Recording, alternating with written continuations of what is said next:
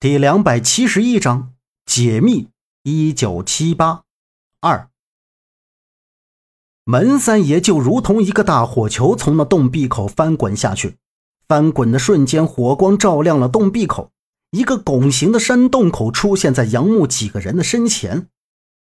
杨木立即跑了过去，一股新鲜又凉爽的空气从洞口扑面而来，让杨木费时眼前一亮，洞口的外面竟是漆黑一片的天空。有几片云飘荡在远方，望着脚下万丈来高的悬崖断壁和一望无际的水面，心中无数疑问：他们是在什么位置？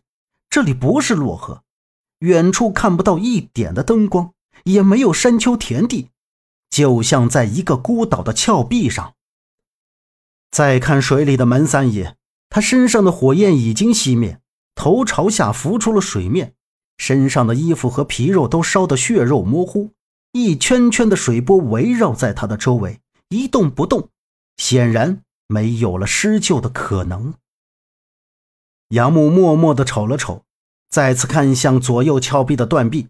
说来也是奇怪，在前两天的时候，他们几个人围着山洞转了好几圈，愣是没找到出口。如今这个山洞口是什么时候冒出来的？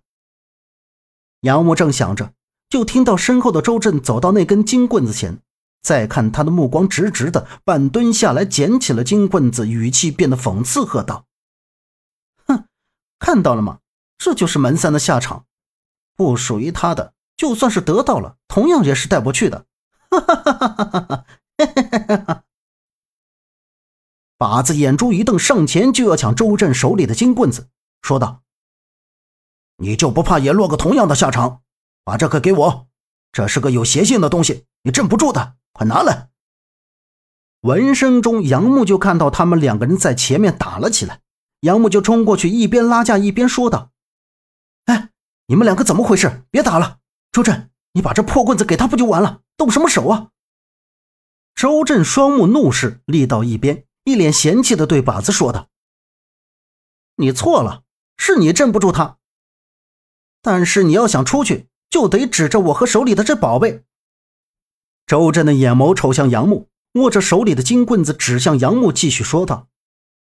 杨木疑惑的目光看向周震，就见他一脸神气十足的样子，就感觉不对劲儿。面前的周震除了样貌之外，说话的语气和神态一点儿也不像之前的他。周震，你说什么？你知道出去的路？杨木看着他问道。这时，夏洛伊踉跄的缓缓走过来。周震，你知道出去的路，为什么不早说啊？真是被你气死了。周震脸迟缓的动了一下，目光斜视过去，呵呵道：“ 呵呵，我为什么要告诉你们？我只带他一个人出去，你们是出不去的。”周震说出这句话。更是让夏洛伊一脸懵逼，带着哭腔说道：“什么呀，周震，你知道你在说什么吗？你要把我丢在这里，你什么意思？杨木，你知道他在说什么吗？他说只带你一个人走。”杨木瞅了瞅周震，又看了看夏洛伊，两步走到夏洛伊的身旁，扶着他说道：“洛伊，周震有些不对劲，他平时不是这种语气对咱们说话的。”而且他好像不认识你了，洛伊，别怕，我会带你出去的。